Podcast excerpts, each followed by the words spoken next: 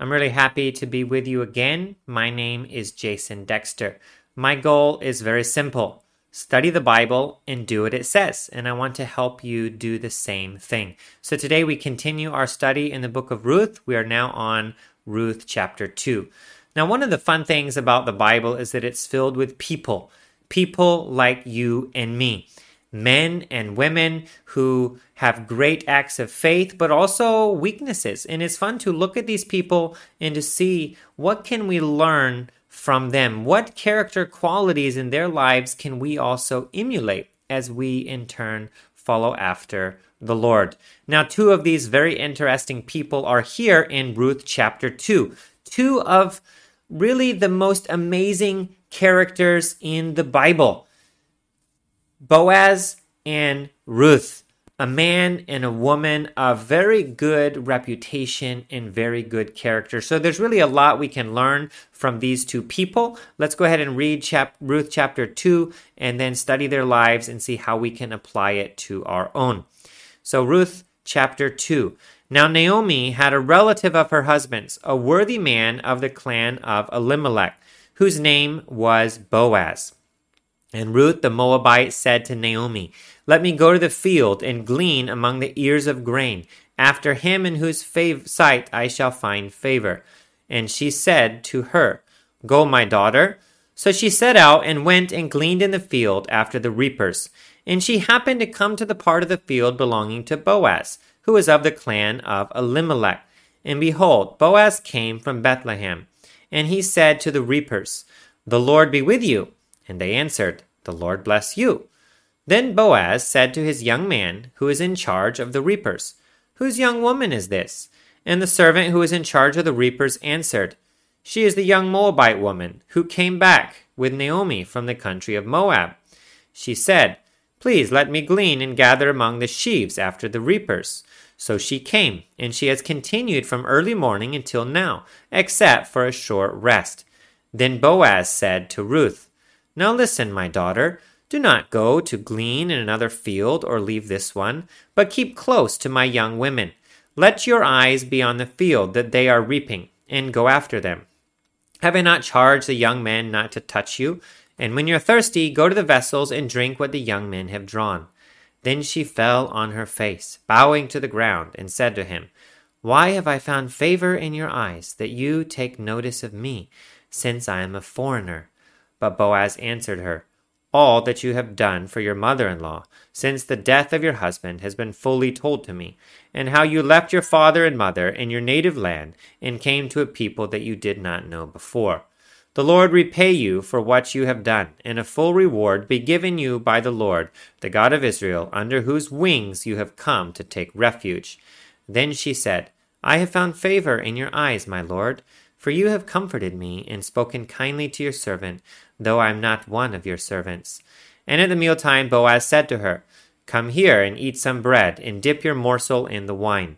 So she sat beside the reapers, and he passed to her roasted grain, and she ate until she was satisfied. And she had some left over. When she rose to glean, Boaz instructed his young men, saying, Let her glean even among the sheaves, and do not reproach her. And also pull out some from the bundles for her, and leave it for her to glean and do not rebuke her.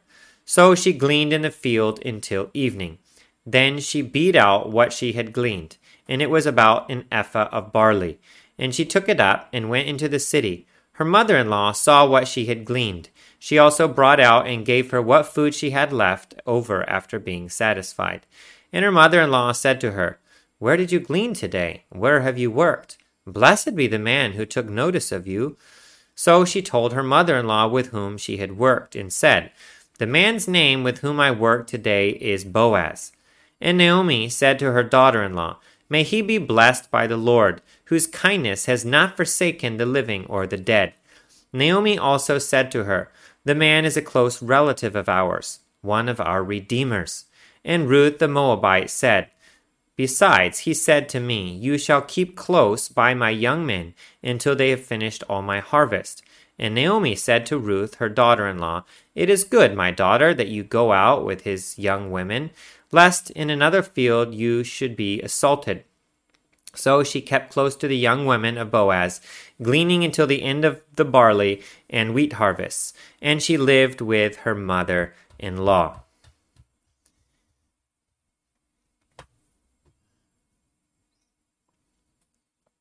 So Ruth and Naomi had returned to the land.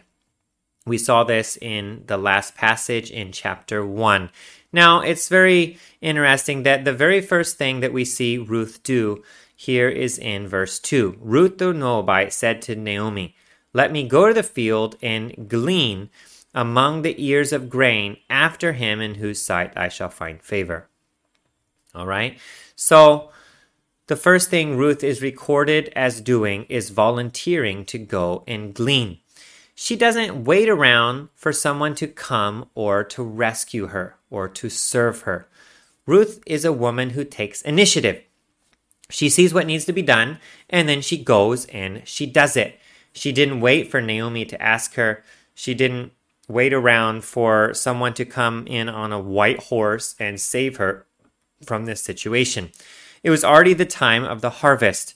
Naomi and Ruth had certainly not been able to plant and grow a crop so quickly, but they needed to eat. Now, at that time, there were few paths that a young woman could take to provide for herself, and still fewer were respectable. And a number of these jobs, such as begging, were out of the question for a pure, industrious young woman like Ruth. She also certainly did not want to resort to what some other desperate young women might have done at the time, which would be prostitution. So, as a pure, chaste young woman, she's very diligent and industrious, and she decides, I'm going to the fields to work. Now, there's a famous saying attributed to the Bible, but it's actually not in it. And that is, God helps those who help themselves. Now, this is not completely accurate, but it's not completely inaccurate either. God does favor those who are diligent and proactive. We should be people who observe what needs to be done and then take steps to do it, even if it's not comfortable. So, I want to share a little bit about the Old Testament background of gleaning with you. And we can see that in Leviticus 19 9 through 10. When you reap the harvest of your land, you shall not reap your field right up to its edge, neither shall you gather the gleanings after your harvest. You shall not strip your vineyard bare, neither shall you gather the fallen grapes of your vineyard. You shall leave them for the poor and for the sojourner. I am the Lord your God. So, in this verses, we see that God established a certain kind of welfare system for Israel he commanded that landowners leave a small part of their crops unharvested so that the poor people could go and glean. Now, this was certainly not a way that a poor person could become rich. There was no way to get enough food from this type of gleaning that you could become rich. But it was a way to have food to eat. Now, the system which God set up has a key advantage over many welfare systems in the world today, and that is that those who needed to eat had a way, but that was that they needed to work. They needed to work if they wanted to reap the rewards of this welfare system. It would ensure that only hardworking and industrious people who needed it could get it. If you were not poor and did not need it, you would not go to glean. And if you were poor and able to, but not willing to work, then you could not get the benefit from it. But if you were poor and you were willing to work, then you wouldn't starve. Okay, so God's system is actually a very good one. It was available, it was easy, but it wasn't too easy. Meanwhile, it did not put an undue burden on landowners. For them, the system was easy to implement. They were not even required to gather the crops and then give it away. All they had to do was leave a few crops in the field unharvested, and then the poor people could go and get it. Now, even so, some landowners would not want to share what they grew and would attempt to do the very, very least they were required to do by the law. Others would not even do the minimum required by the law and would just gather everything in. So, in areas like this, people's selfish nature will often fight against God's mandate toward generosity. What lesson can we learn from this system? God wants us to be generous with what we have. Throughout the Bible, we see that God cares for the widow, He cares for the poor, and He wants us to as well. We can learn this in James 1:27.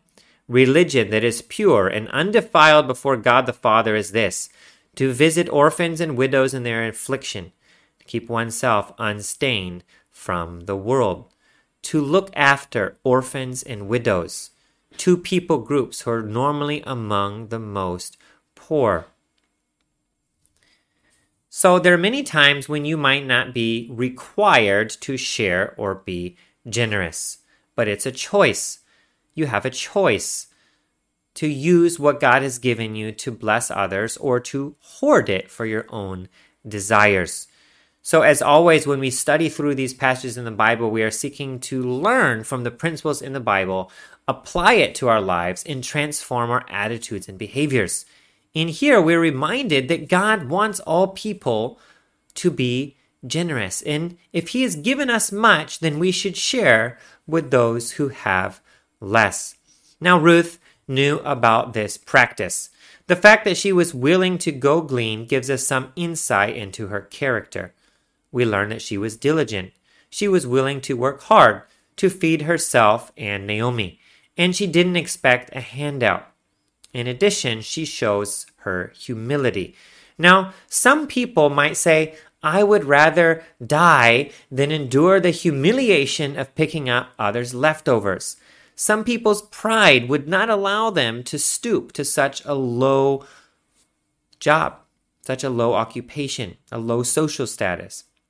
But Ruth did not overly care about her own face or her reputation. She was willing for others to know that she was poor, and there's nothing the matter with being poor. She wasn't trying to put on airs. She wasn't trying to pretend to be someone else than what she was she was in a difficult economic situation, so she diligently worked to dig her way out of it. Now, God does not appreciate vanity and pride. And here's another application for us be real about who you are. If you don't have a lot, there's no shame in that. Every kind of job, every kind of job is worthy, is good whether you are working in some job that pays the minimum wage, uh, it's good, right? Manual labor is good. God appreciates it when we do those jobs to the best of our ability for His glory. I should clarify for a moment. When I said every job is good, clearly I'm not referring to jobs that require you to sin. But what I mean that is that work in and of itself is a healthy thing is a good thing. And we should not be embarrassed to do some kinds of work that others don't want to do. There's no shame in others knowing that we are not well off. On the other hand, there is shame in thinking that you are too good for some task. I've known some people that were out of work for a long time, and I would even tell them about some job opportunities that were available and they were not interested because they considered that they were too good for these jobs. And so they remained without work. But work is a good thing. And every kind of work, no matter how small or insignificant we think it is, should be done with a good attitude to please God. All right, so moving forward, Naomi gives her blessing and says, Go, my daughter. This is in the end of verse 2. Go, my daughter. And so Naomi gives Ruth her blessing to go and glean. So, verse 3 Ruth sets out. She went and gleaned in the field after the reapers. Now, I really love the following phrase it says, And she happened to come to the part of the field belonging to Boaz. Now, I believe that the author is subtly showing us God's providence behind the scene it's really not a coincidence. Now, from people's perspective, it would appear to be a happy coincidence. Ruth was new in the area. She didn't know whose field belonged to which landowner. She was not going to target Boaz's field. But God's providence worked on her behalf, and she happened to end up at Boaz's field. There are a couple of verses I want to read. First is from Proverbs 16:33. The lot is cast into the lap, but its every decision is from the Lord. That means even things which seem to be arbitrary or the result of random chance, in fact, God can control these things behind the scenes to bring about his preferred outcome. And also Proverbs 16, verse 9 The heart of man plans his way, but the Lord establishes his steps.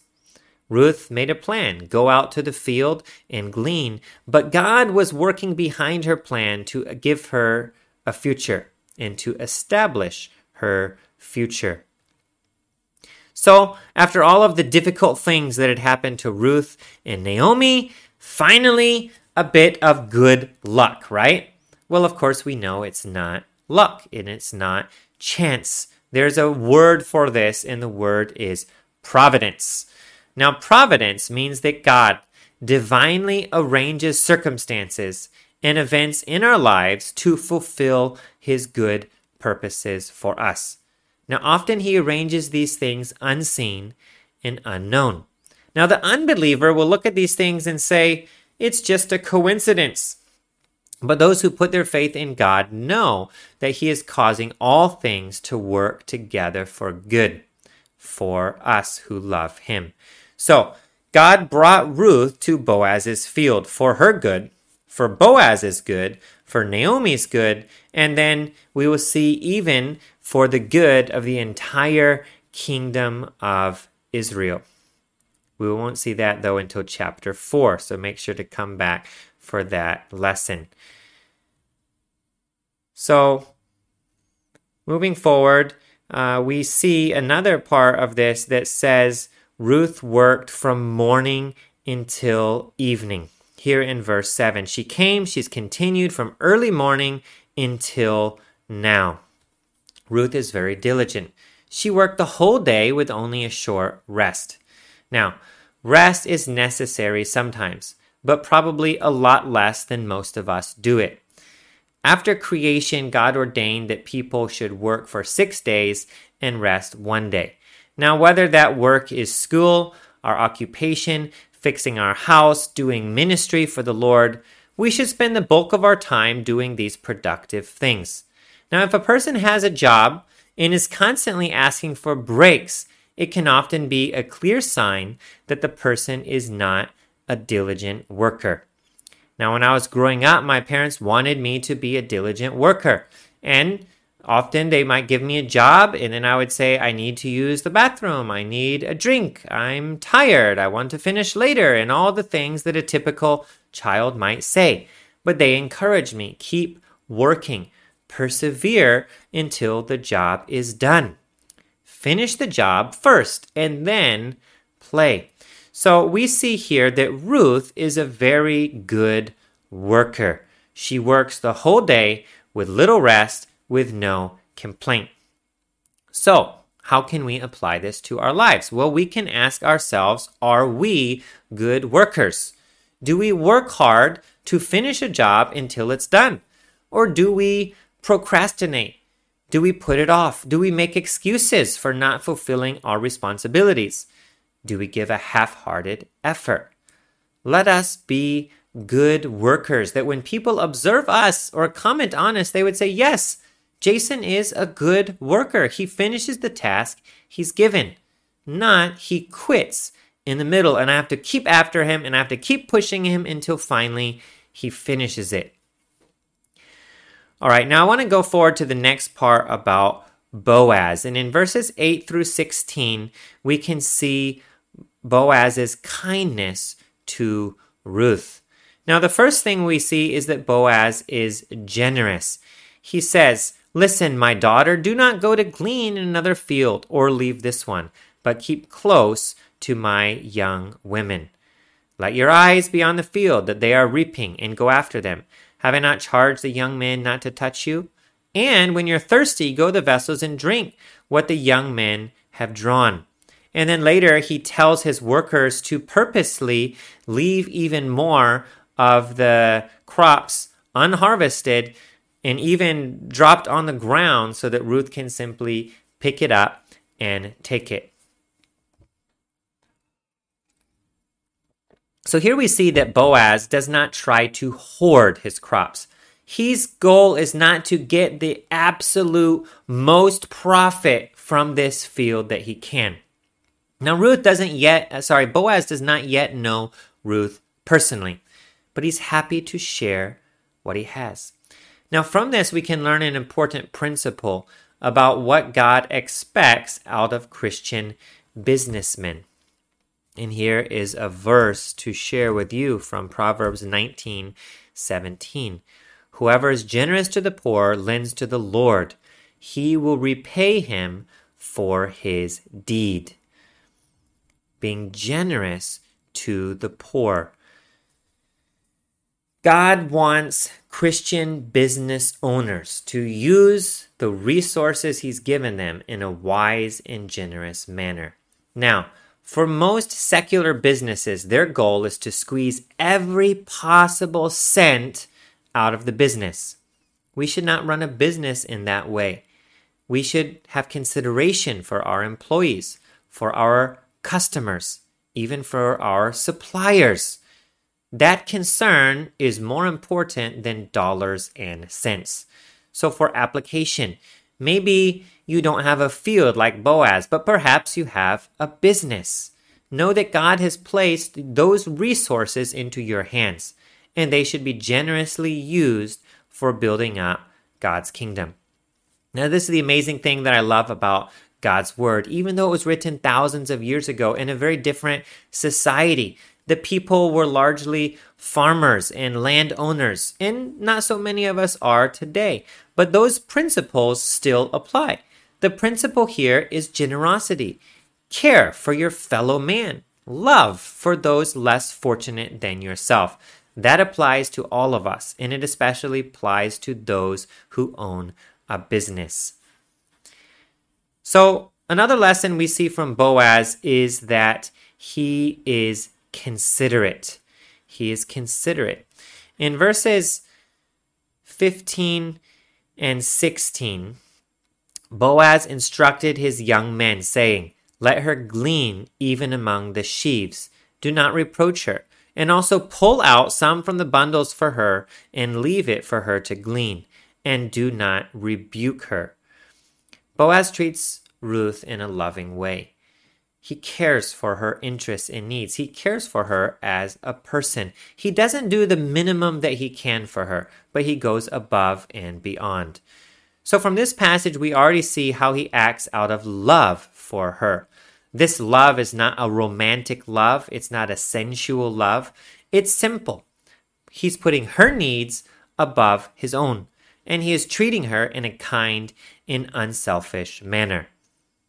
Guys, there's a lot to learn for you from Boaz about relationships, how to be a gentleman, how to love and care the special person or partner in your life, and in fact, everyone, how to love and care for all of those who may be less fortunate than yourself.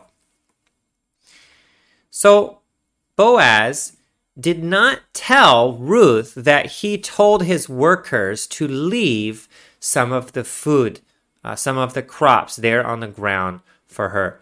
Now, if Boaz told Ruth, how might she feel? I think she might feel a little bit hurt. Uh, she might feel that it's not that fair or that he's too kind. It would be embarrassing for her to know that the workers were doing this intentionally. So Boaz considers her feelings by making sure her needs are met, but not drawing attention to the fact that he was doing it. He didn't make a big announcement to Ruth, this is what I'm going to do for you, or just directly give her several bags of grain. No, he didn't want her to be embarrassed and he didn't want her to feel like he was giving her a handout. She might protest. She might in turn make a big deal out of thanking Boaz and showing him appreciation. He didn't do it for appreciation. He didn't do it to impress her. He did it solely for her well being. There's an application here as well. It's not always necessary to tell people what you did for them or what you will do for them. Jesus exhorted his disciples that when they give, they shouldn't let their left hand know what their right hand is doing. In other words, give anonymously, serve anonymously. This goes against our nature to seek out praise pe- from people. Now, sometimes when I do some housework that my wife doesn't expect, I like her to notice. When I go out of my way to do the laundry or do the dishes, I might glance over there. Mm, you know, do you do you see what I'm doing? Uh, here I am serving you. Do you have any words of appreciation for me? And so I like to get that recognition from her.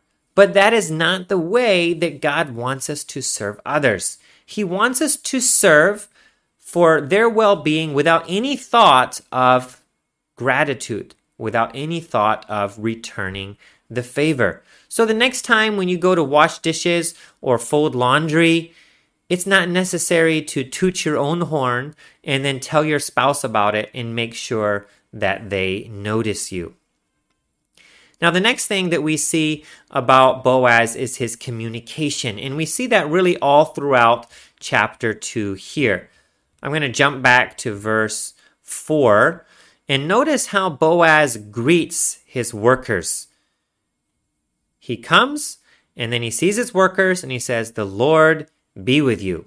And then they answer, The Lord bless you. This is apparently their customary back and forth greeting. And then down in verse 12, he says, The Lord repay you for what you've done, and a full reward given be given you by the Lord, the God of Israel.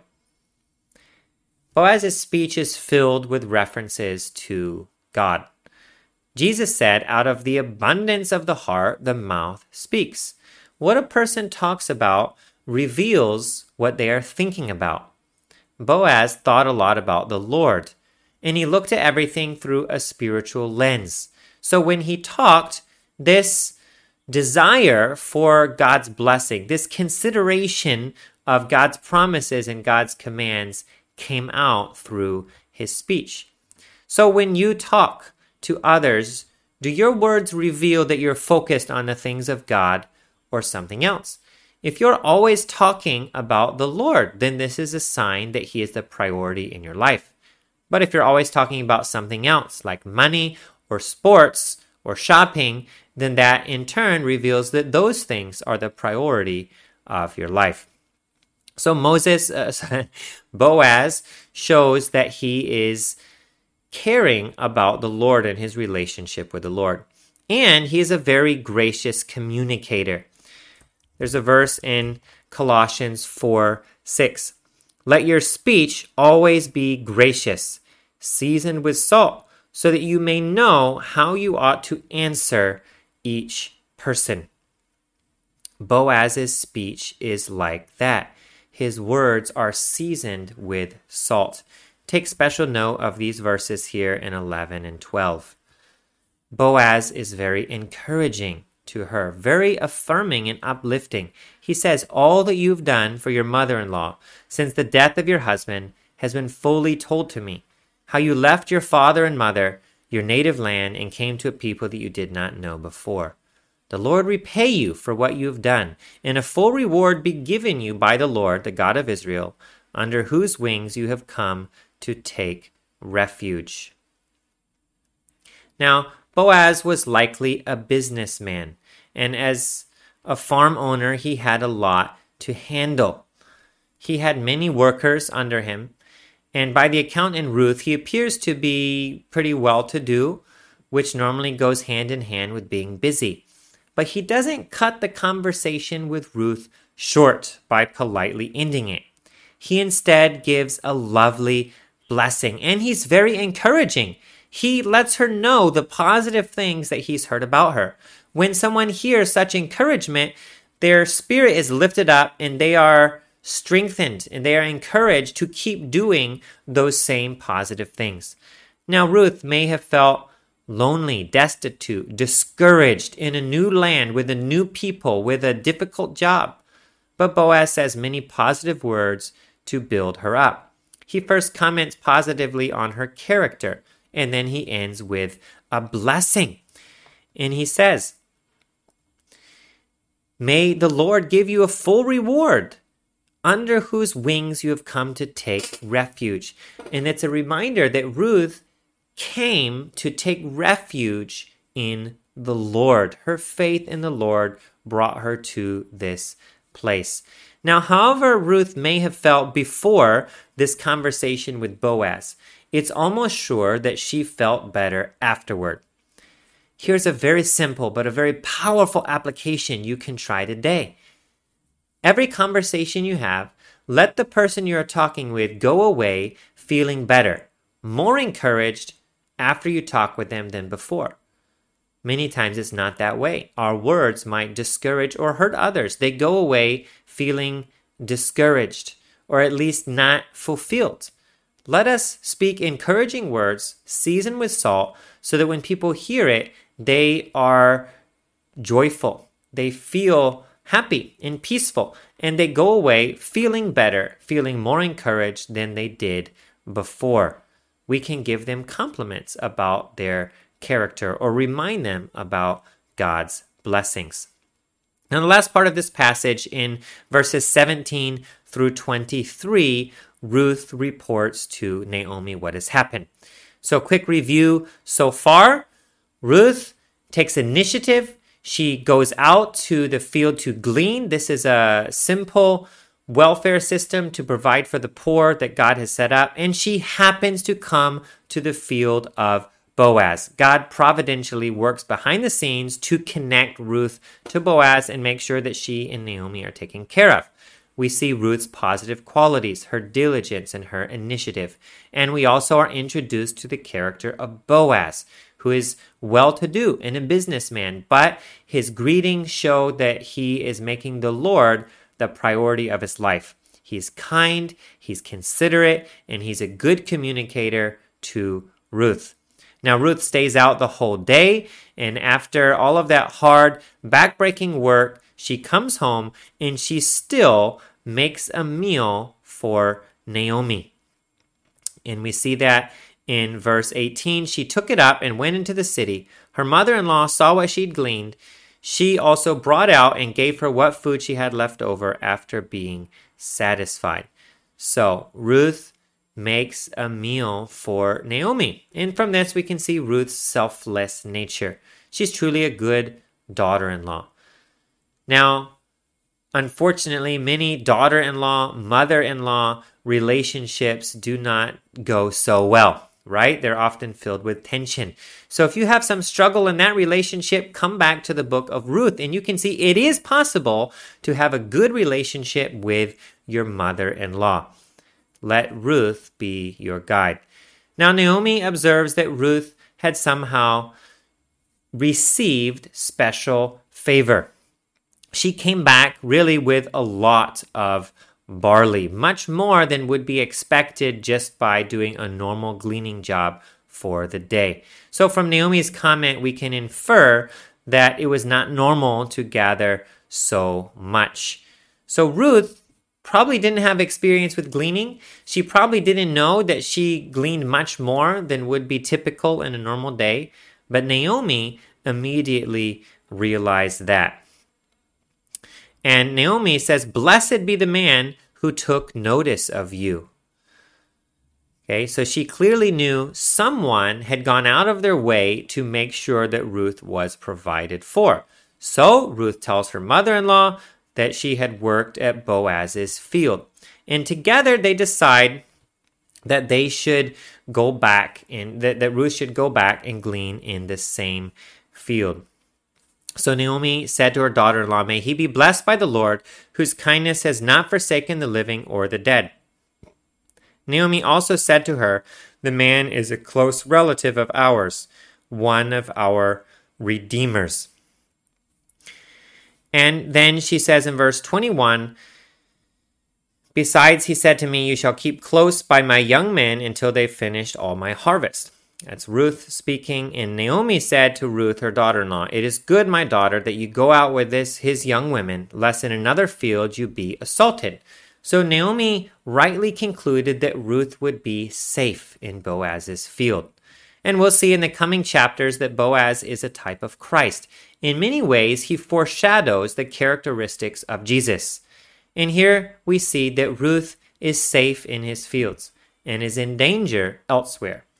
In much the same way, we are safe in Jesus' arms, but if we're anywhere except for having a relationship with him, then we are in danger.